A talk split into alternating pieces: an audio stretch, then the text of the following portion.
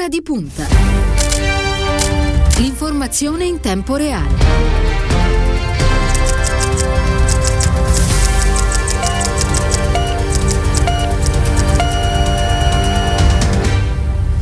Mercoledì 5 maggio, sono trascorsi 4 minuti dopo le 14. Buon pomeriggio, ben trovati all'ascolto da parte di Cristiano Bucchi. Bentornata nei nostri studi alla Presidente dei Senatori del Partito Democratico Simona Malpezzi. Buon pomeriggio. Buon pomeriggio a voi e grazie. Grazie per essere con noi. Un saluto a Elenia Daniello. Quest'oggi è la parte tecnica. Silvio Garbini per quanto riguarda lo streaming. Vi ricordo che avete a disposizione il numero di Radio Immagina per porre le vostre domande scritte, mi raccomando, non dei vocali, quindi domande scritte alla senatrice Malpezzi parleremo prevalentemente di scuola quest'oggi.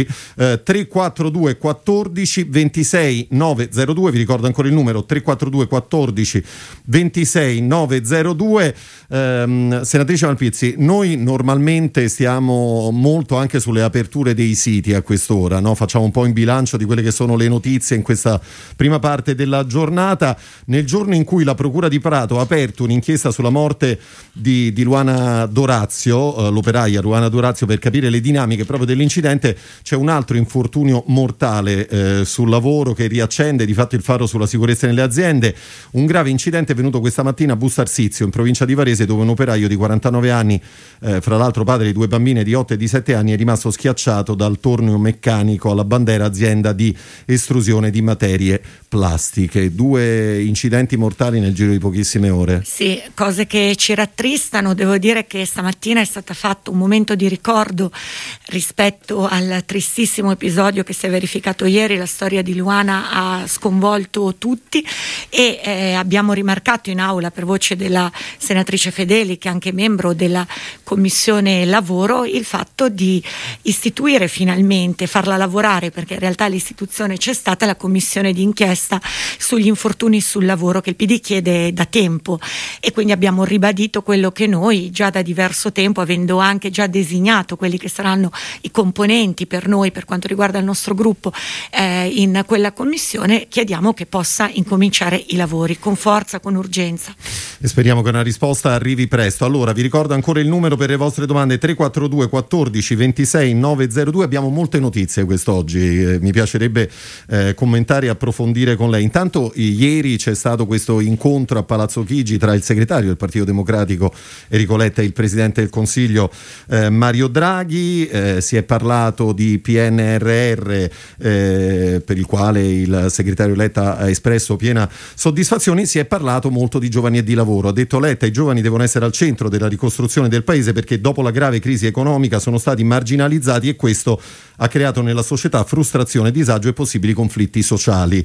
Eh, sui giovani ha aggiunto Letta, il Partito Democratico chiede un impegno in tre direzioni, la casa, l'occupazione e il sostegno psicologico ai ragazzi per i danni causati dal lockdown e dalla DAD. E qui poi arriveremo al tema, al tema scuola. Senatrice Malpezzi.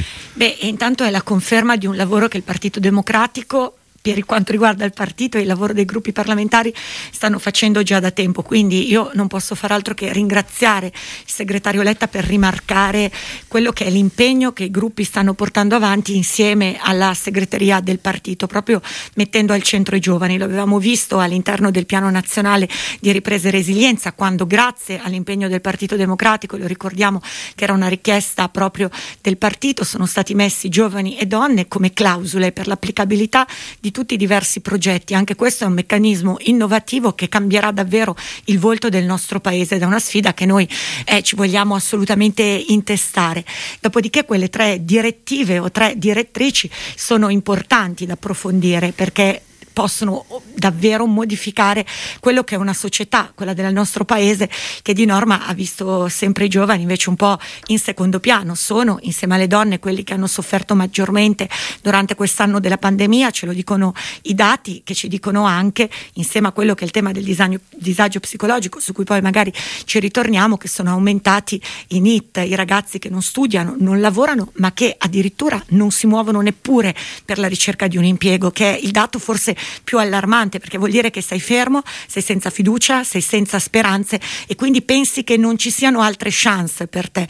Questo è un tema molto caro, so anche che il ministro Orlando rispetto a questo ha messo un focus non indifferente, anche quando eravamo andati in delegazione la primissima volta appunto con il Premier Draghi e con eh, Deborah Serracchiani. Presidente Malpesi, tutto questo come si sposa poi con i continui interventi di stinguo, contraccolpi del leader della Lega Matteo Salvini, insomma, che ha creato più di un problema nelle, nelle ultime settimane all'interno della maggioranza? Perché Salvini ha comunque dei problemi, indubbiamente, lo dicono i sondaggi a cui lui dice di non guardare, ma questa sarebbe la vera novità, lo dice la sua profonda competizione sempre con eh, Giorgia Meloni e quindi il tentativo di attuare sempre dei distinguo, dei distinguo che poi lo dico risultano anche un po' inutili. Abbiamo visto la sceneggiata sul coprifuoco, una sceneggiata davvero eh, sterile, senza nessun tipo di valore o contenuto, perché era già presente in quello che era la linea del decreto condiviso da tutta la maggioranza e quindi anche dai suoi ministri, il fatto che essendoci tutti posti di fronte all'idea di un rischio calcolato, le misure possano cambiare e quindi anche lo stesso coprifuoco, a seconda dei diversi dati, possa essere modificato.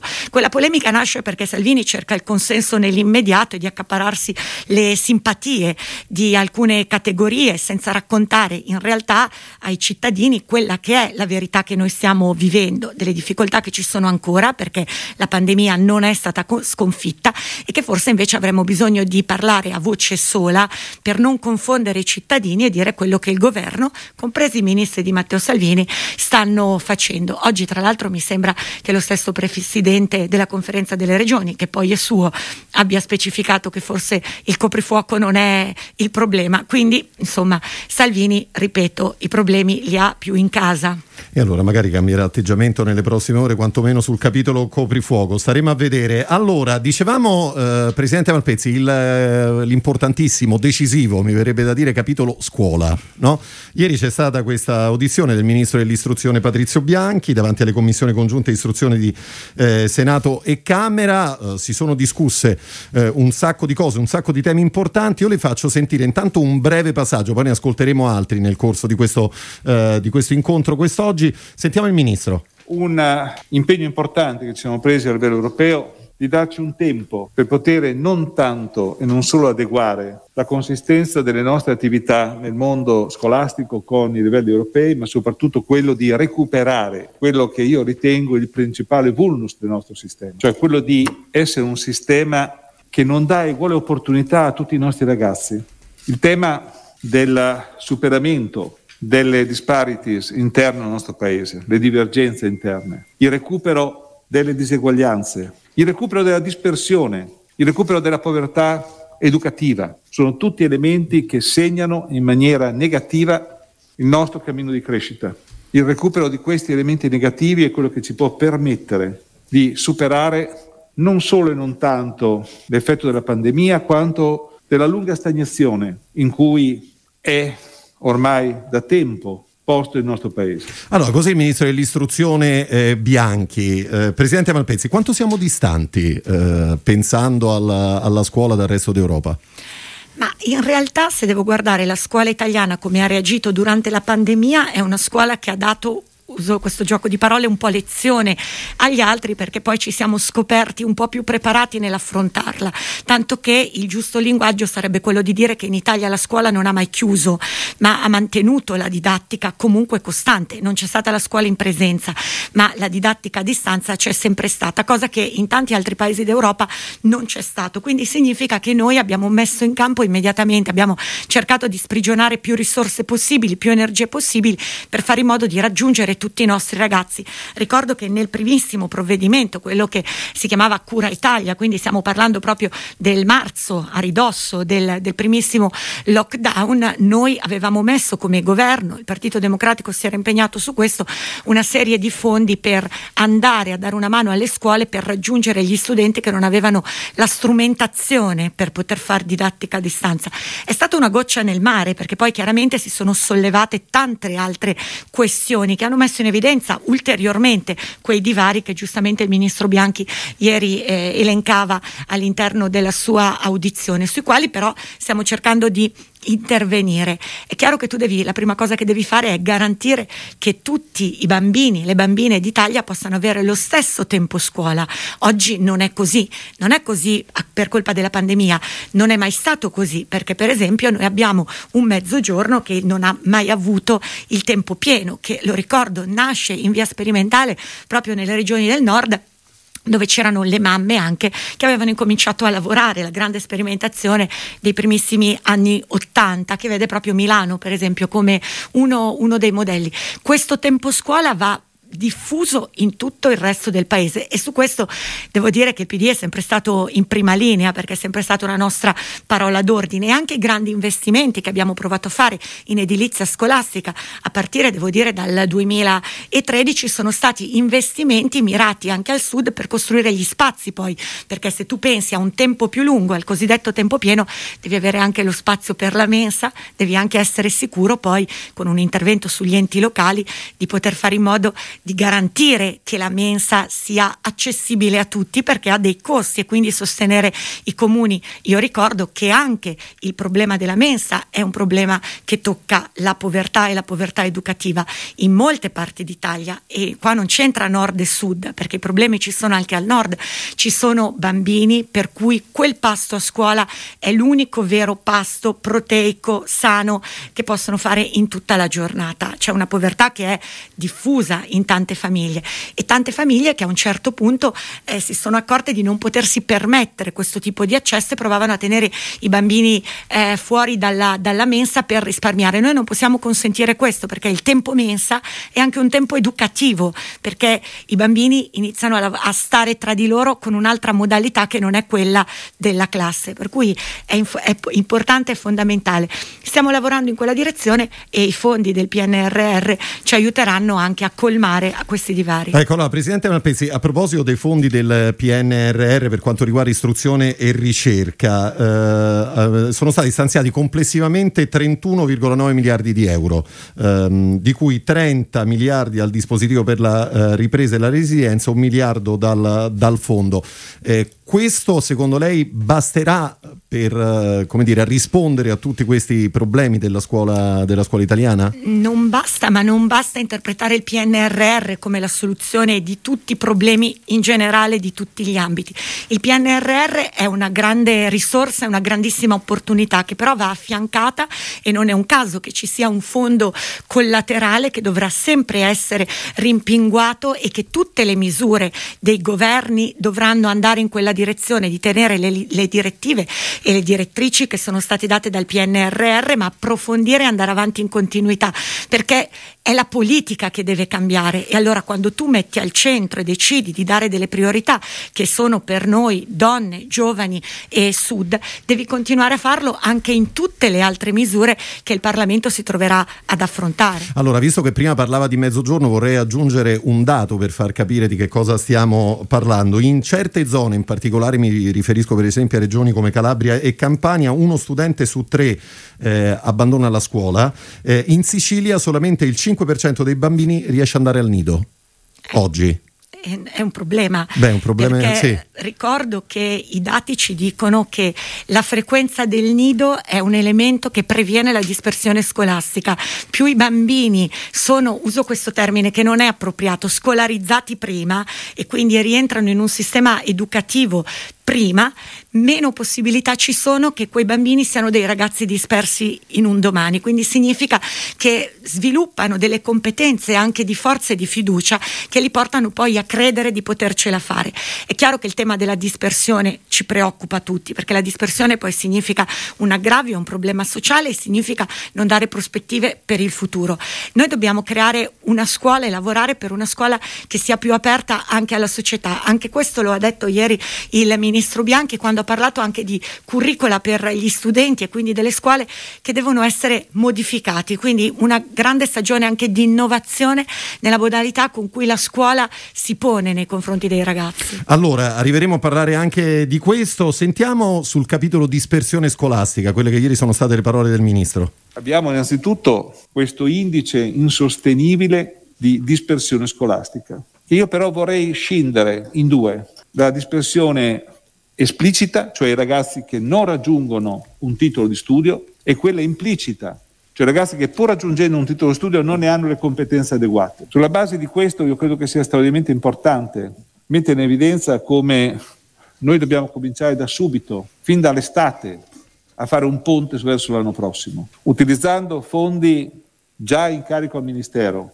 150 milioni già nella nostra disponibilità e che distribuiremo a tutti. L'utilizzo di 320 milioni di un piano operativo nazionale rimasto ancora nei residui della programmazione 14-20 e che metteremo a disposizione però dando e creando una struttura di supporto per la progettazione per un intervento che non è centrato sull'estate, ma dall'estate si proietta nell'anno prossimo e quindi è un ponte per il prossimo inizio. Noi cominceremo ad avere questa idea di una scuola non soltanto più aperta ma anche più interattiva col territorio. Allora, Presidente Malpezzi, così appunto il Ministro Bianchi, le chiedo questo ponte come, come si costruisce, no? perché appunto sul tema dispersione scolastica in realtà diceva Bianchi so, c'è, c'è, un doppio problema, cioè ci sono tutti quegli studenti che abbandonano uh, la scuola e ci sono quelli che pur arrivando al termine del loro ciclo scolastico poi uh, di fatto non, non, sono preparati a sufficienza. Come si interviene per risolvere Intanto questa è un ponte sulle competenze, sì. quindi per cui bisogna lavorare per garantire che vengano acquisite.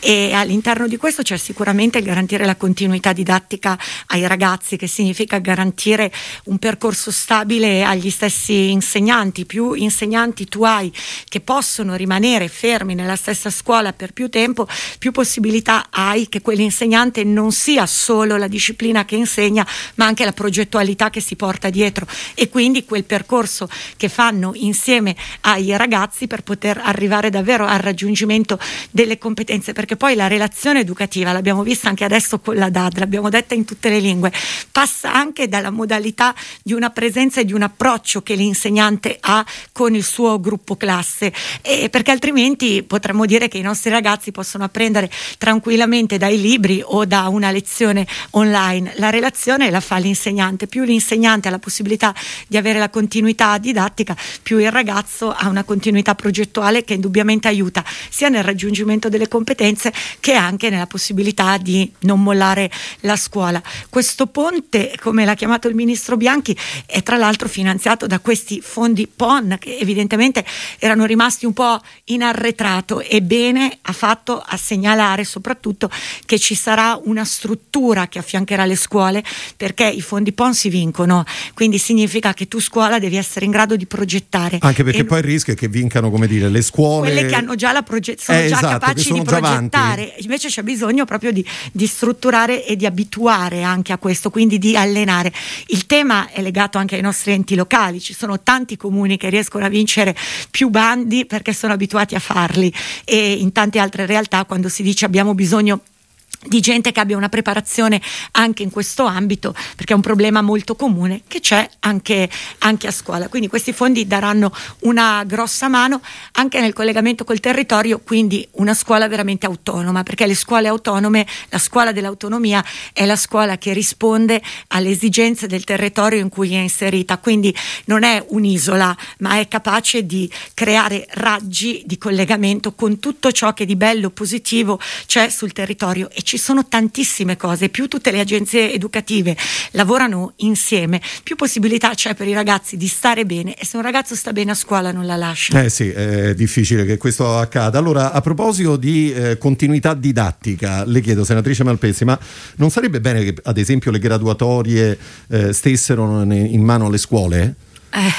No, perché allora, questo è un altro grande tema no? che riguarda la, la riforma scolastica. noi cui... abbiamo la fortuna di avere come Partito Democratico una bravissima responsabile scuola. Che chiama, salutiamo, che la salutiamo, professoressa Ghizzoni. Sì, Manuela Ghizzoni che è bravissima e che sta lavorando proprio in questi giorni anche per costruire una proposta del PD insieme ai gruppi di Camera e Senato, quindi insieme alle commissioni, per provare a dare una risposta del PD rispetto a tutto questo tipo di problematiche.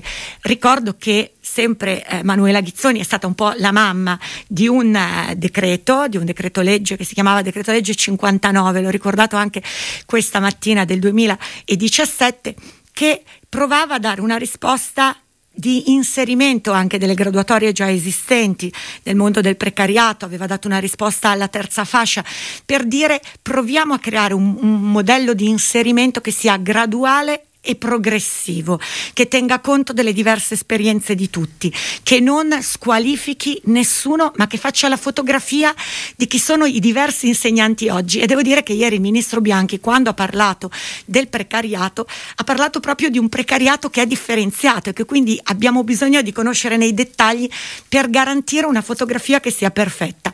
Ora, quella di decreto legge 59 non c'è più, perché chi è arrivato dopo di noi, vedi la Lega, vedi il ministro Bussetti, lo ha cancellato con un tratto di penna in una legge di bilancio, quindi ha cancellato un progetto con una croce su un articolo.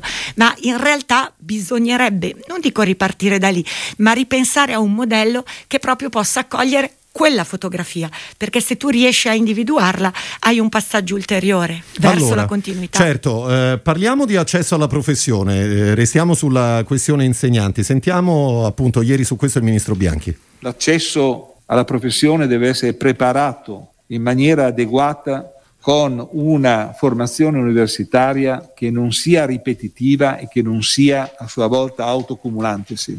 C'è un intervento da fare sull'università, con la ministra Messa ne abbiamo parlato, ne stiamo parlando, c'è chiaramente da definire quali sono le modalità di accesso ai percorsi, il tema del sostegno sia chiaro per tutti, ma c'è anche, eh, deve essere molto chiaro, il fatto che questo percorso di formazione e di riqualificazione deve vedere l'accompagnamento dei docenti anche nella loro carriera dopo che sono on the job. Quindi bisogna riuscire, e lo stiamo facendo, a programmare le uscite degli insegnanti e finalmente con l'INPS siamo riusciti ad avere non a luglio, ma per tempo, non soltanto le uscite di quest'anno, ma le previsioni di uscita dei prossimi dieci anni. Ed è chiaro che bisogna che a regime ci sia anno per anno la possibilità di un reclutamento pari a quelli che sono in uscita. Allora, eh, questo per quanto riguarda il capitolo accesso alla professione. Eh, prima di arrivare al punto, io però le voglio chiedere, Presidente una cosa in più. Nel senso, un insegnante italiano, penso ad un insegnante della, della scuola superiore, guadagna a fine carriera 40.000 euro contro gli 82.000 della Germania. Allora le chiedo, come si fanno a, ad attrarre, eh, diciamo così, i più bravi? Poi sul, sul mondo della scuola, se, se, questo è quello che poi prevedono gli, gli stipendi. Beh, intanto è necessario adeguarli alla media europea.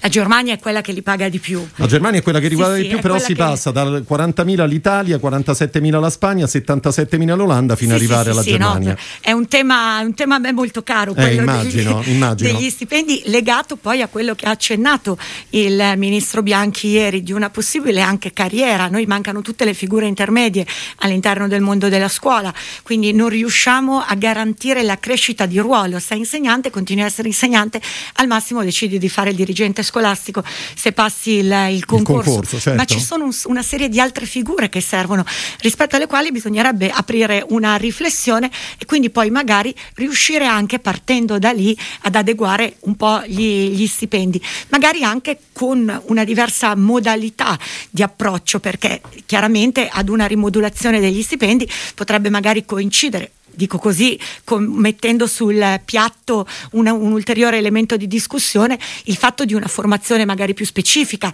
o di una formazione in un determinato ambito che può servire a quella, a quella scuola, quindi creare figure che davvero possano, possano, servire. Mi piace il fatto che il ministro Bianchi abbia citato quell'incrocio importante tra una formazione all'università che non sia ripetitiva. Oggi noi abbiamo solo eh, un percorso chiaro per gli insegnanti che vogliono diventare insegnanti della scuola primaria.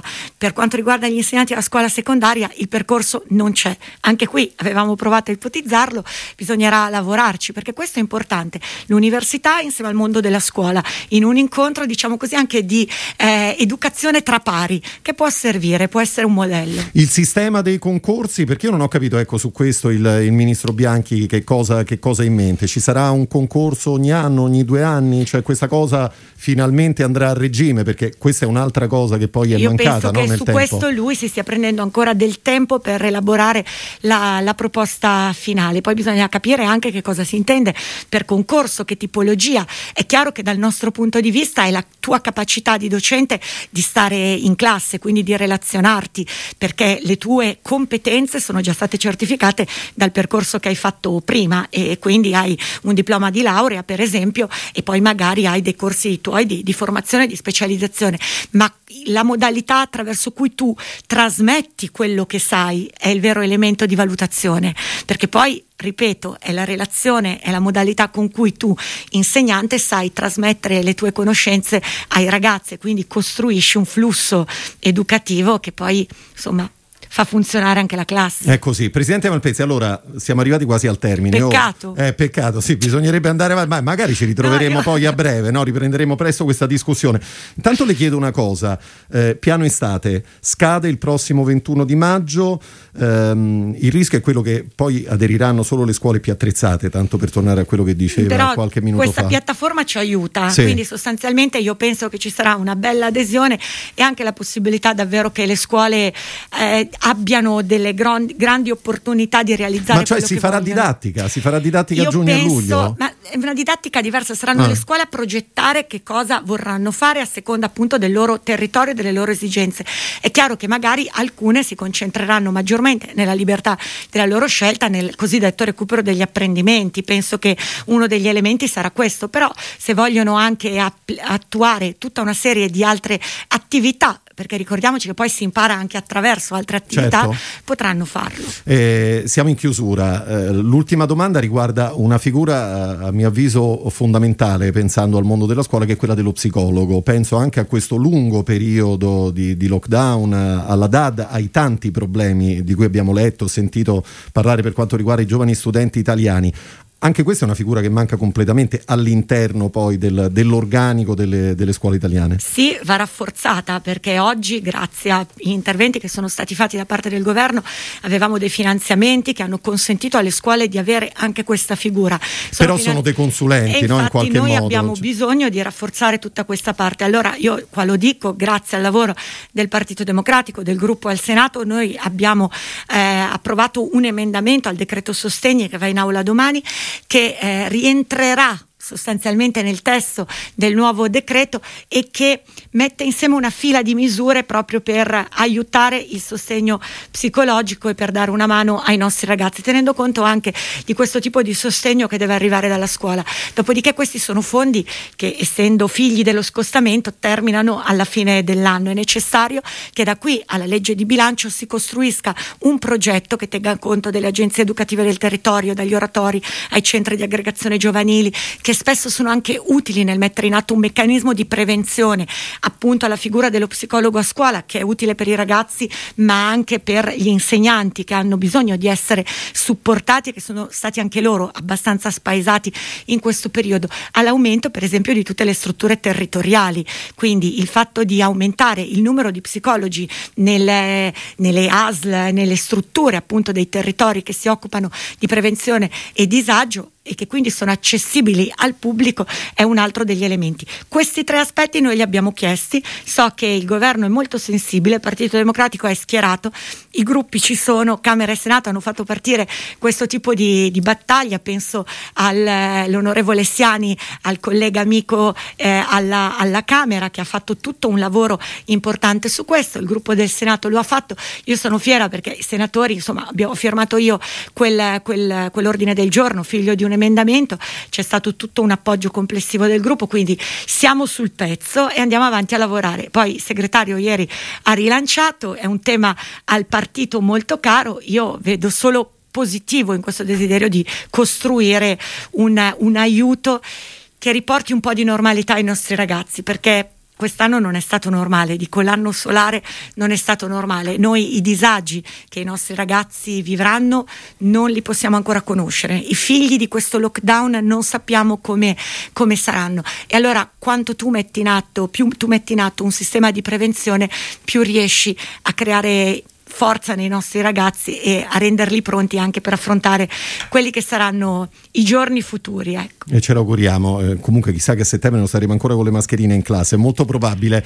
Eh, io ringrazio la Presidente dei Senatori del Partito Democratico Simona Malpezzi, ci ritroveremo prossimamente, riprenderemo questo, questo approfondimento sul, sul, tema scuola, grazie intanto per essere stata con noi quest'oggi. Grazie a voi. Con la prima parte di Ora di Punta ci fermiamo qui, ci ritroveremo tra poco e con Stefano Caggelli ce ne andremo in Spagna. Restate con noi, a tra poco.